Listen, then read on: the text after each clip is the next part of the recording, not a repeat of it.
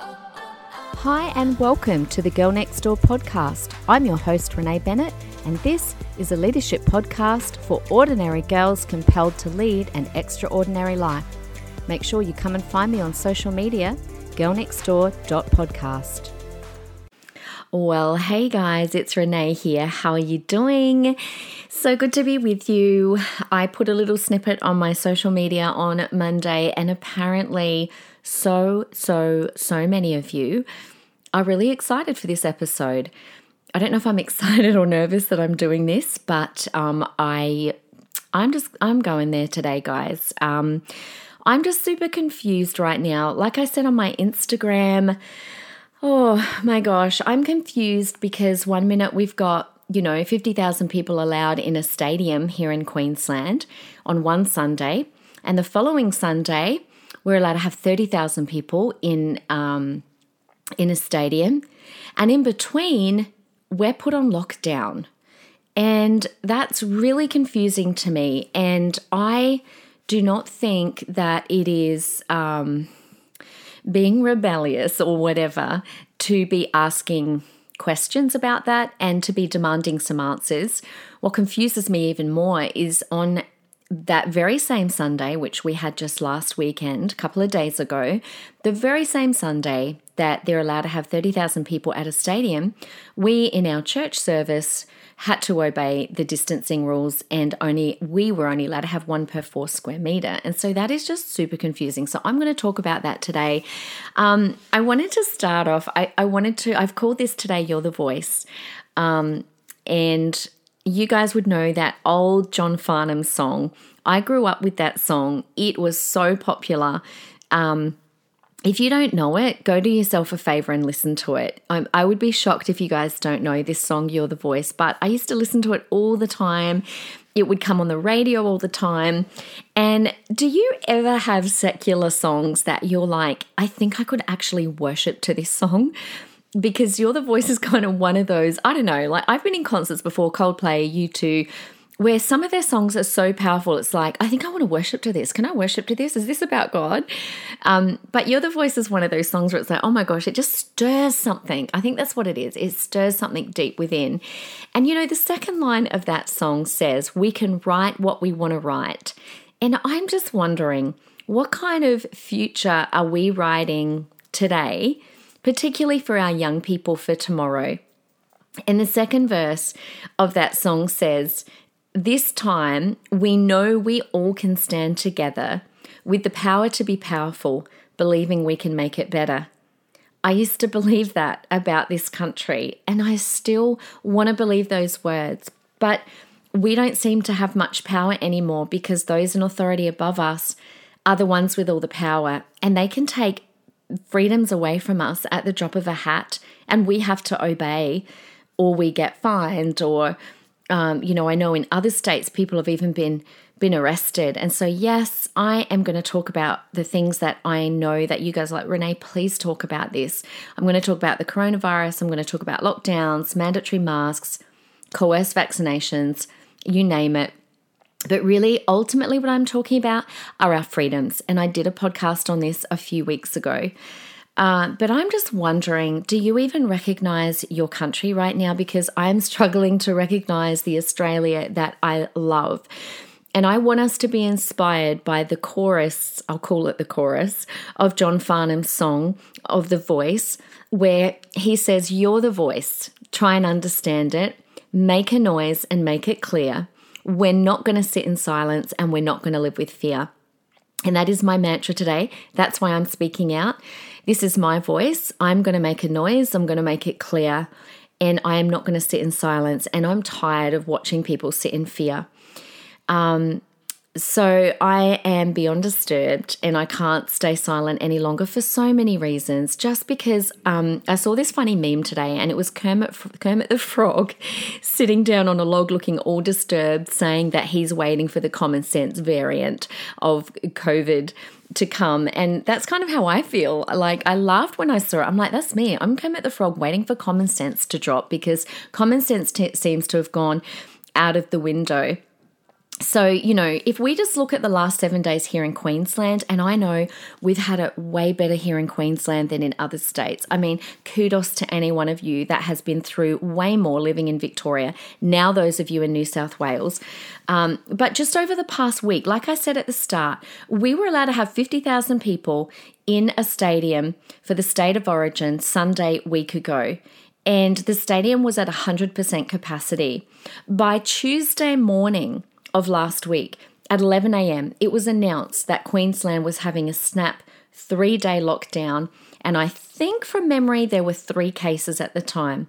So we were in lockdown Tuesday, Wednesday, Thursday, Friday. Friday morning, we found out that most of us were allowed out, except for the city of Brisbane. Now, the city of Brisbane recorded two cases on the Friday, and so theirs continued into the Saturday. But even this doesn't make sense to me. On the Sunshine Coast, there was one new case, but they were allowed out. So it's just so confusing on who's allowed out, who's not allowed out. And then on the Saturday, they recorded five cases. Now, remember, we were locked down for three. But then on the Saturday, when five new cases were recorded, and I'm so confused about whether they're in quarantine or what they are, but yet everyone was allowed out. And of course, we have to sign in everywhere we go, socially distance, one per four square meter, wear masks, etc., etc. And then on Sunday last week, so not even 24 hours out of lockdown, with five new cases on the Saturday, not only were we allowed out of not lockdown, but there were 30,000 people headed to the Suncorp Stadium for the NRL game. And by the way, they were allowed 100% capacity. You can go to their website. I went there, I read it, and I quote, this is exactly what it said.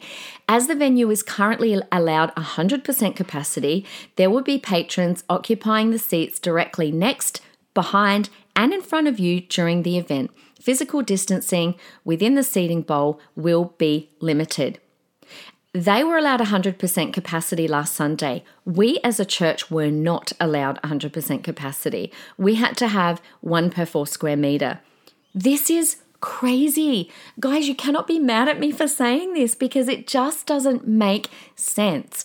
So either this coronavirus is exceptionally smart because it knows not to be at the football, or we're being taken for fools because this just doesn't make sense. Now, during this lockdown, let me talk for a minute about young people because this is one of my greatest concerns. I know that a lot of youth groups are having winter camp um, in these July school holidays. And I know that youth camps all around Australia either had to be cut short or cancelled altogether. And I'm worried about our young people. And I know that I'm not the only leader in our country who is. And I am wondering how many other people are going to start standing up for our young people. We had one youth group. Now, remember, on the Sunday, 50,000 people were in a stadium. On the Tuesday, there was a bus full of kids on their way to a youth camp here in regional Queensland. They had driven five hours towards their campsite and they had to turn around and go home because of the lockdown. And then, four days after that, 30,000 people were allowed in a stadium. How does that make sense to our young people? Well, it can't and it doesn't. And I know my own kids, my 15 year old is literally like, Mum, this is ridiculous. This is crazy. This makes no sense. This is not fair. Now, our own youth group, they were cut short with their camp as well. They had to quickly pack up at 11 o'clock. They got there on the Monday at lunchtime, and by the next morning, about 11 o'clock, they were told they all had to pack up and go home. But you know what? I was so proud of our young people. Do you know what they did? They, when they were told, after they were told, a lot of them, by the way, and this brings tears to my eyes because I love young people, a lot of them cried they were so upset. They were having such a great time with one another and such a great time in the presence of God. They put their arms around one another, uh, around one another. Honestly, like I'm sure that if the premier was there, she probably would have had them arrested or fined for doing it. But they put their arms around one another, they raised their voices, and they started singing. Yes, singing, which was also not allowed last week in New South Wales and SA, and they praised God as loud as they could and then they prayed. And I was so proud of them. Because do you know what our young people need right now? They need one another. Teenagers need each other, they need hope, they need a future, and they need purpose. They need the same thing that I needed when I was a teenager, that you needed when you were a teenager. And our government is stripping them of every single thing that they need and that they thrive on. You know, we had one beautiful young girl give her testimony at our church on Sunday night, and she actually said that normally when she's left to do nothing, and she was referring to being in lockdown, that she would get anxious and upset and really down and depressed. And she said after camp, she goes, I had such a such an encounter with God and I know that God is with me. And she goes I know that something changed in my heart because on this lockdown I didn't feel anxious or sad or upset.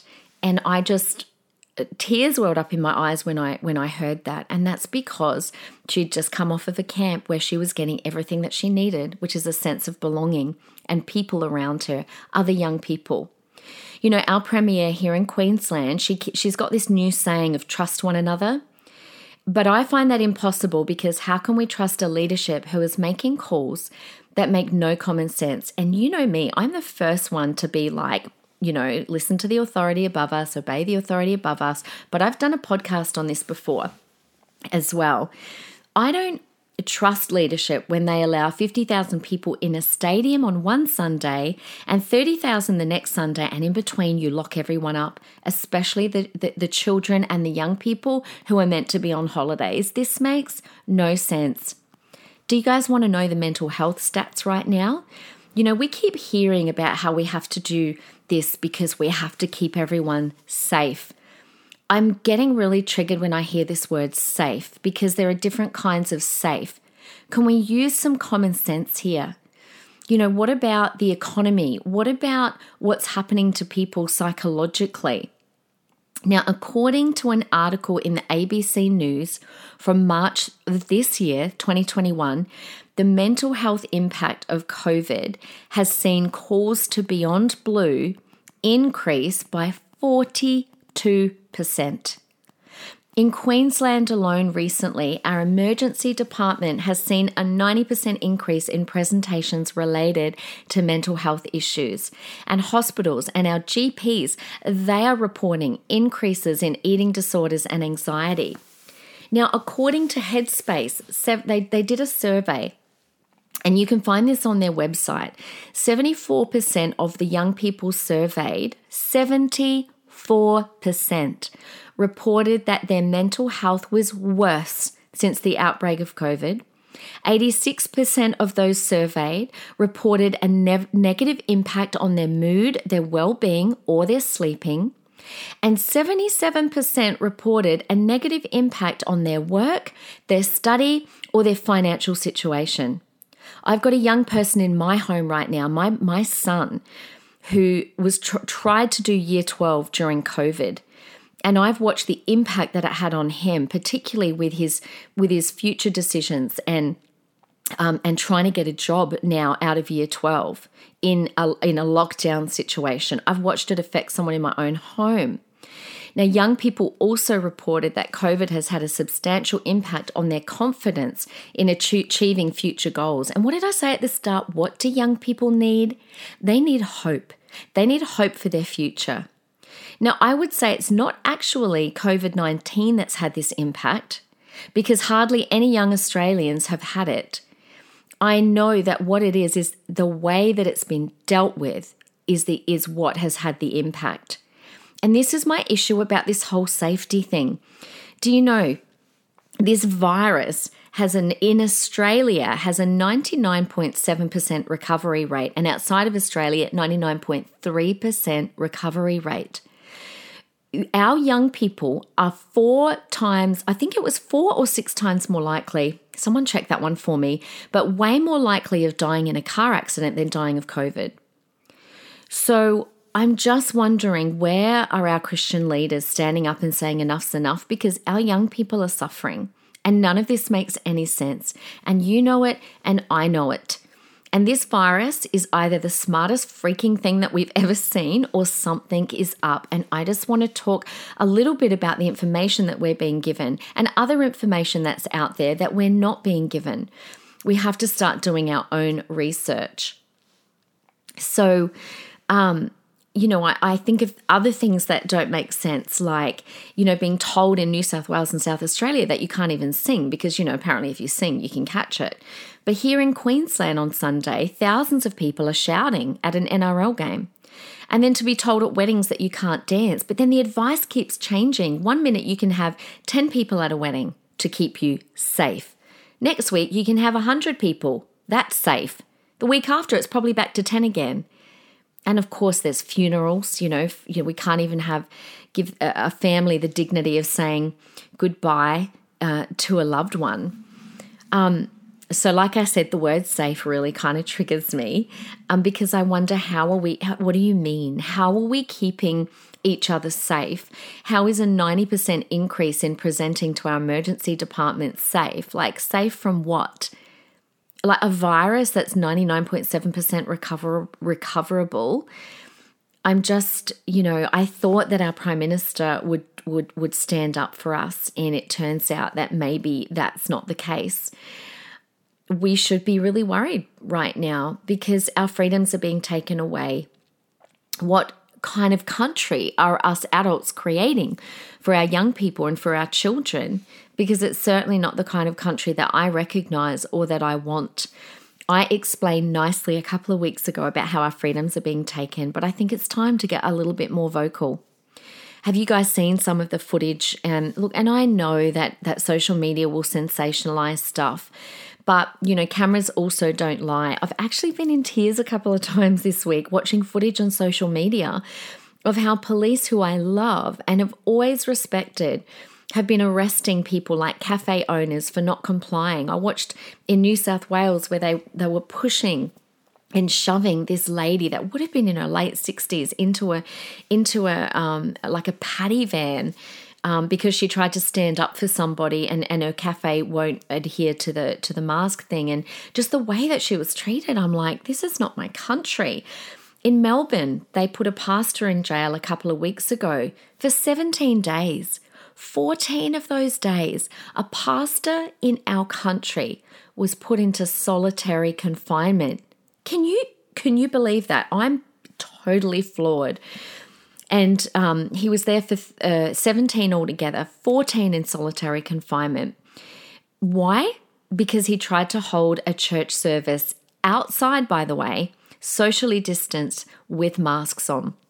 And he was put in solitary confinement. This is not Australia. You know, you might say, well, you know what, Renee, look at what's going on in other countries. We don't want to become like that. And we're lucky here in Australia because we've been kept safe. And that is true. We are so blessed here in Australia. That is true. But you know what? It's because I'm looking at what is going on in other countries that I'm worried. That's exactly why I'm worried. Because I'm watching people's freedoms being taken away even more in other countries. And we've got to go do the homework because it's not working. It's not working. And if you hold on, I'll explain. And obviously, I've got limited time. So I'm just going to kind of touch the surface. But, you know, right now, it's mandatory here in Australia to uh, to wear masks, to be checking in by using a scanner on our phone. No matter where we're going, whether it's to get a coffee, go to the fruit and veg shop, we have to stay 1.5 meters away from each other. We can't hug, we can't handshake. Um, but the scariest thing that I've seen recently is what our Prime Minister put up on Instagram a few days ago, where it was a four part process. Uh, and you can go and look on his Instagram for, for making our way out of COVID. Now, as two of those slides, one of them said that there will be eased restrictions for those vaccinated. And then the third slide said no domestic restrictions for those vaccinated. Are you guys understanding the full impact of this? there were two and a half thousand comments, and not one of them was supportive. Everyone is going wild on socials because they're like, what is going on? So, not only is our every move being tracked, but now we are being bribed and threatened and blackmailed to get vaccinated. Now, please hear me, guys. This is not a discussion about your opinion or my opinion on vaccinations. And just for the record, I am not an anti vaxxer, okay? Myself, Cameron, the kids, we've all gotten the usual vaccines. I'm not a conspiracy theorist that is like anti vaxxer at all. And, and, you know, and there are people out there I know that have got issues with vaccines. That, that is not me. So this is not a discussion about that. What this is about is about our freedoms. It is actually medical tyranny to make anyone do something to their body that they are not comfortable with. It's not right for us to be forced to do something that we don't feel comfortable with.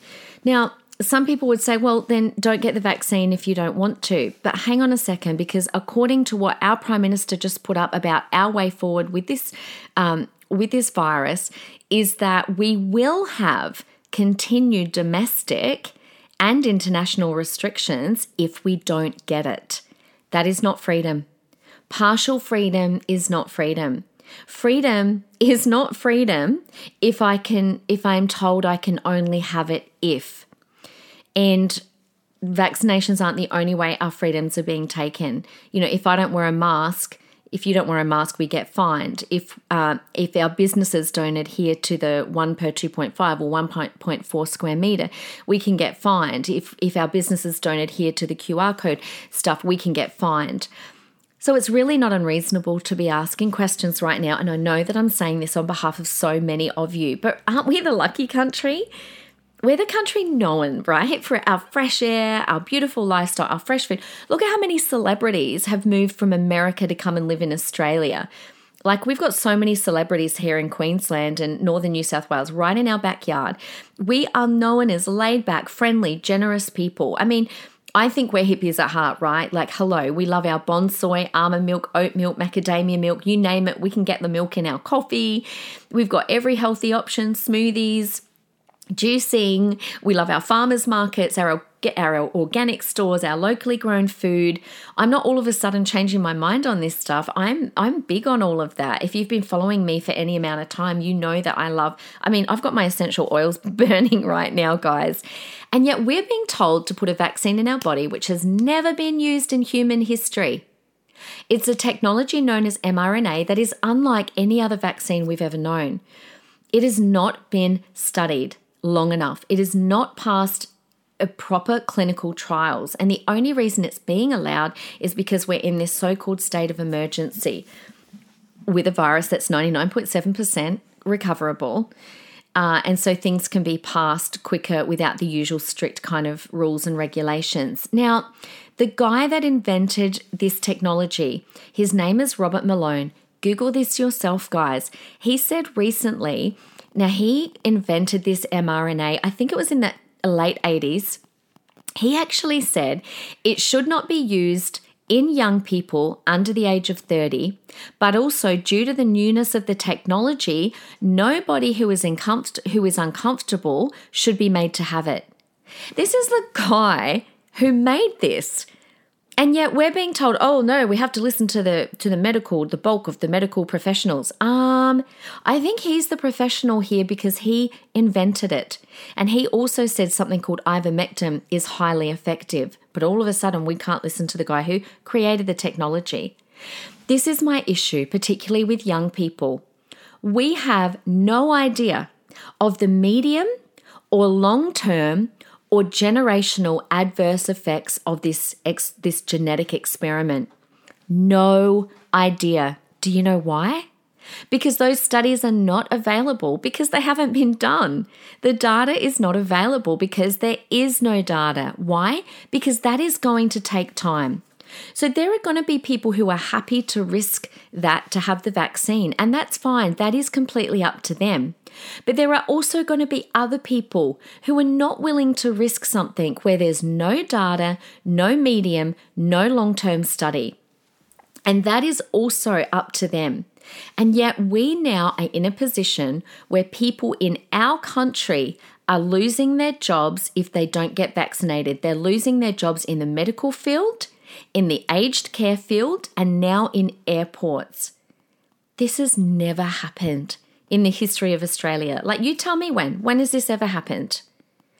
And I know that there will be people that will be fully like, no, fully for the vaccine. And you know what? You are allowed to be. But there, but if people are not, they are also allowed to be not comfortable with this. because people who are comfortable with it, unless you can provide solid hard data, it's really your your opinion also. So we have a responsibility to protect to protect particularly our young people until we know more. You know, until we know the medium, long-term and generational effects of these vaccines. And we're just injecting our young people without knowing. They actually have more chance of dying in a car accident than from corona. I mean, in the US alone, 81% of COVID deaths are in people aged over 65. I've got no issue with protecting the elderly and the vulnerable, which is those with underlying conditions. But you know, everyone I know who's actually had this vaccine, by the way, all of them have told me one of three things. They either did it because they had to for their job, or they did it because they want to travel, or, and I quote quite a few people that have said this to me, I just want this BS to be over, so I've given in and I'm having it because I want us to go back to normal. But the point is, it doesn't matter where you sit on this issue, we should be able to choose not to be coerced and blackmailed. And I'm really wondering what our Prime Minister is planning to do with those people who choose not to be vaccinated. There, there seems to be a push towards segregation here, which is really worrying. And here's another question Why aren't we exploring other options that have been put forward by countless other medical professionals, some of whom are in the, the best in the world? Like I said, Robert Malone, who, mm, hello, he actually created this technology when it comes to the vaccinations. But I'm not just talking about vaccinations, I'm talking about all sorts of stuff. You know, it's our government's job to give us all the options the knowledge and all the information out there, and then we get to decide for ourselves. But not only is this not happening, but anyone that does have other information that doesn't match the agenda of what they're going for are actually being silenced.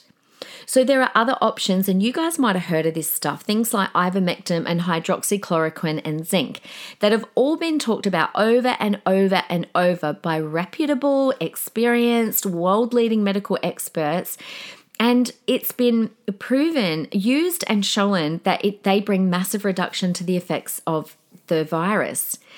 Um, in fact, do you know that there um, in India they have been using these some of these other treatments, and they have obliterated ninety seven percent of the cases in Delhi. And again, go look it up. June 1, 2021, the Desert Review. I quote, a 97% decline in Delhi cases with ivermectin is decisive, period. Um, it represents the last word in an epic struggle to save lives and prefer, preserve human rights. It is as significant as David's victory over Goliath, unquote. End of quote. Um, according to multiple sources, the Indian Bar Association has actually taken legal action against the World Health Organization's chief scientist for her alleged involvement in spreading disinformation on the use of ivermectin. So it's just interesting. And I'll say it again it is the government's job to give us all the options, all the knowledge, and all the opinions, not to keep, not to drip feed us little bits that suits them.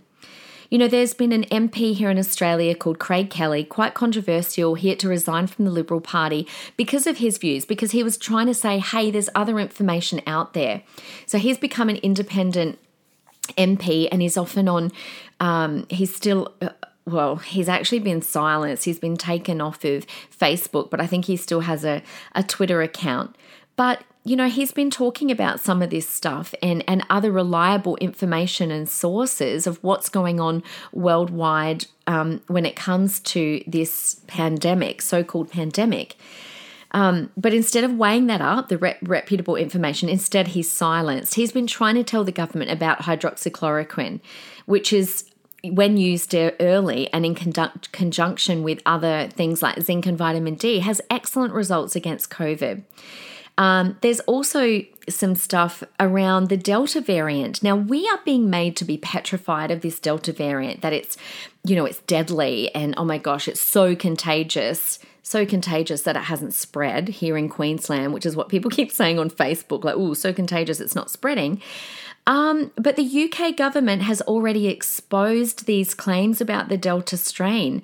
Look it up yourself. June 18 in the Public Health England, they published their 16th report, which reported that Delta has a 0.1% fatality rate, which is the same rate as the normal flu and much lower than the case fatality rate of other strains of COVID. So you will find article after article saying the same things. Why aren't our government letting us know this? Why aren't we trying it? If it can help, why can't we try? Why can't we choose? Okay, like some of you do this and some of you do that, and let's see what happens. But they seem to be ignoring this other information and data, and now we've got a plague of panic across our country. And the people being so affected at the moment are our young people. Let's look at data after max vaccinations have been rolled out, for example, in the UK. So, you know, okay, we can't have medium or long term uh, studies right now because there hasn't been enough time. So, how about we just look at a country that's done what our country is proposing and let's look at the short term effects of what's happened. So, let's just take the UK. July last year, July 2020, as of the 1st of July in the UK, at that stage, no one had had their first or second vaccine, and they were recording 63 new cases a day. One year later, after six months of rolling out the vaccination process, so they started in about December of last year, you've got almost 70% have had their first dose and 49% have received their second dose. And guess how many cases they, they are now recording as of July 2021? 27,989. So they've got more cases today, six months after they've started max vaccination, mass vaccination. Why aren't we being told this stuff? Why do we have to go looking for it ourselves? Now, vaccinations might work. I know a lot of the reports coming through are saying that the vaccines don't reduce the risk of spread or catching the virus, but so far from what they can tell, it reduces the severity. And that is awesome news. But we don't know the medium and long term risks, which is going to have the most impact again on our young people. We just simply don't have the data. We also equally do have data to show that other strategies are working. But heck no, these are not being reported on we have got a senior immunologist in our own country here in Australia called Professor Clancy. Again, look him up for yourself. And he said that the evidence is overwhelming. And I quote from an article that he directly quoted this the data is crystal clear. Ivermectin and hydroxychloroquine are of significant benefit when used early in the disease. He said that they're highly effective. End of quote. Now, he also said a bit later on that it shouldn't be used instead of a vaccine, but rather together, and that he bases his comments on science. Why aren't we listening to Professor Clancy? No, instead, we've got to listen to medical, you know, the, the health authorities in our state. And I know in our state, ours has been like a GP for all of six years, and then she's been in like politics the rest of it. Um, there's people in America from really good um, reputable places like Yale where they're saying the same thing. So, like I said again, it, it, it is not about the vaccine. The point of this conversation is we have a basic human right to make our own choice a choice about where we go, choices about what we do, choice about what we put in our body without being coerced and blackmailed and having our freedoms taken away if we don't. Your body, my body, they're the temple of God. And I get to choose what goes in it, and you get to choose what goes in it. And yes, there are consequences to our choices, but they're still that, our choices. You know, and who's going to make the government responsible for the consequence of their choices? Because look at what's happening to our young people. No one's paying the price for that. What about the consequence to people who have lost everything, who have had to close down their small businesses? But instead, the government are being protected. So the pharmaceutical companies and GPs are literally protected from liability if anything goes wrong with a vaccine. Who is mopping up after the small businesses that are having to close down? So it seems like we're having to take all the risk and all the consequence here. But this isn't how God rolls. And this is how I, I just want to end it with a bit of a chat about the way that God rolls. God made us free will agents, right? He doesn't mandate anything. Like God sets standards and God sets choices before us. And we get to choose. We're free agents, and then there are consequences. And that's how life should roll. We shouldn't be mandated to do anything. Jesus never forced us to do anything. He didn't say, you know, you have to believe in me. You have to live this way. The Bible is just, and God is putting all these options in front of us, and we get to choose. It's called free will. The only thing that He kind of mandates is how to get to heaven, right? But even then, we still have a choice. You know, the entire Bible, from beginning to end, from cover to cover, is actually about freedom. In inner freedom from within ourselves, and I've talked about this on my Freedom podcast, and external freedom. You know, you look at the Old Testament when Pharaoh got into power, power corrupts, and he controlled the people. And what did God do? He sent Moses and, and what did Moses keep saying to Pharaoh? Let my people go. Where are our Moses? Are you going to be a Moses that's going to stand up and say, hey, this is not right? You know, they are drip feeding us with restrictions until we bow little by little. Well, I'm not going to bow. I'm not going to bow for the future of my kids and for every young person in this country. This is not unreasonable. We're not saying don't protect the elderly and those at risk. Have the vaccine, don't have the vaccine. Wear the mask, don't wear the mask. But they can't just keep on locking us down. You know, think about Daniel. I love the book of Daniel, how when he prayed, he was told not to pray, remember? And what did he do? He defied the orders. He went up to his open uh, went up to his room and in front of an open window an open window where everyone could see in. Let me just quickly read to you because I think we're kind of going a little bit over time. we have. Oh my gosh, guys, I'm so sorry. I'm sure you don't mind on this one. But let me just quickly read this. Um, so in Daniel 6, the administrators and satraps went as a group to the king and said, May King Darius live forever. And the royal administrators, prefects, satraps, advisors, and governors have all agreed that the king should issue an edict and enforce the decree. Sounds like living in our country right now, right? That anyone who prays to any god or human being during the next 30 days, except to you, your majesty, shall be thrown into the lion's den. It sounds like what we're going through right now. Edicts are being enforced that we have to do certain things or else, or we get thrown into lockdown. Now, Your Majesty, issue the decree, put it in writing so it cannot be altered, in accordance with the law of the Medes and the Persians, which cannot be rep- repealed. So King Darius put it in writing. Now, when Daniel learned of the decree, listen to this, that had been published, he went home to his upstairs room where the windows opened toward Jerusalem. And three times a day, he got down on his knees and prayed, giving thanks to his God, just as he had done before. And I love that. And of course, we know what happens. The dibber dobbers go and dibber dobber on him, and the king didn't want to put him into the lion's den, but because it had been written down, uh, he had to abide by it. And so that's what happened.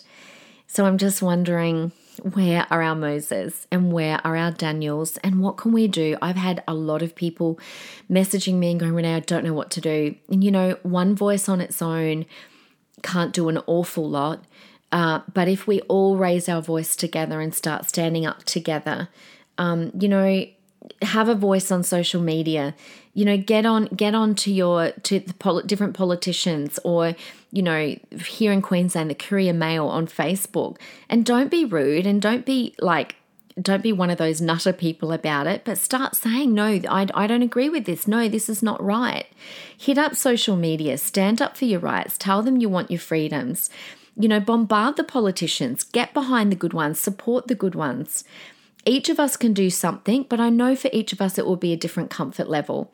And then there are those, I know last week, one of our biggest Christian leaders here in our country put up a Twitter about how ridiculous it was about not being able to to sing in church, even to to a camera for online church. And I don't know exactly how, whether it was his voice alone or whether multiple people bombarded their state government. I'm not quite sure what happened, but guess what? They listened and the government reversed it and turned it around. We are not helpless. We are not hopeless, okay? And I just want you guys to remember your voice counts. So don't be silent. Take it, go and listen to that John Farnham song. Go and be inspired because no longer are we going to sit in silence and we're not going to we're not going to live in fear. And we have a responsibility to the next generation to come, to the young people because we are writing their history right now. We're writing their futures. And so I um I that's it. I don't know. I don't know what else to say, um, other than I know that many of you feel the same way, and how can we not? Because this is not, like I said, to do with our opinions. This is to do with our freedoms. And so, guys, we are not helpless, and I just want you to feel encouraged today. And I think if we stand together um, that we can begin to drip feed back the other way. That we're not going to, you know, they want to drip feed to us, we're going to drip feed back the other way. Anyway, this has been a long one today. It's been 40 minutes. Um, and uh, look, share it, share this podcast, and I hope that it gives some of you some courage. But thank you so much for listening. I really appreciate it. And I think you guys are amazing, and I love you all. And um, come and chat with me on social media. But otherwise, I'll be back on Friday. I'll see you then. Bye.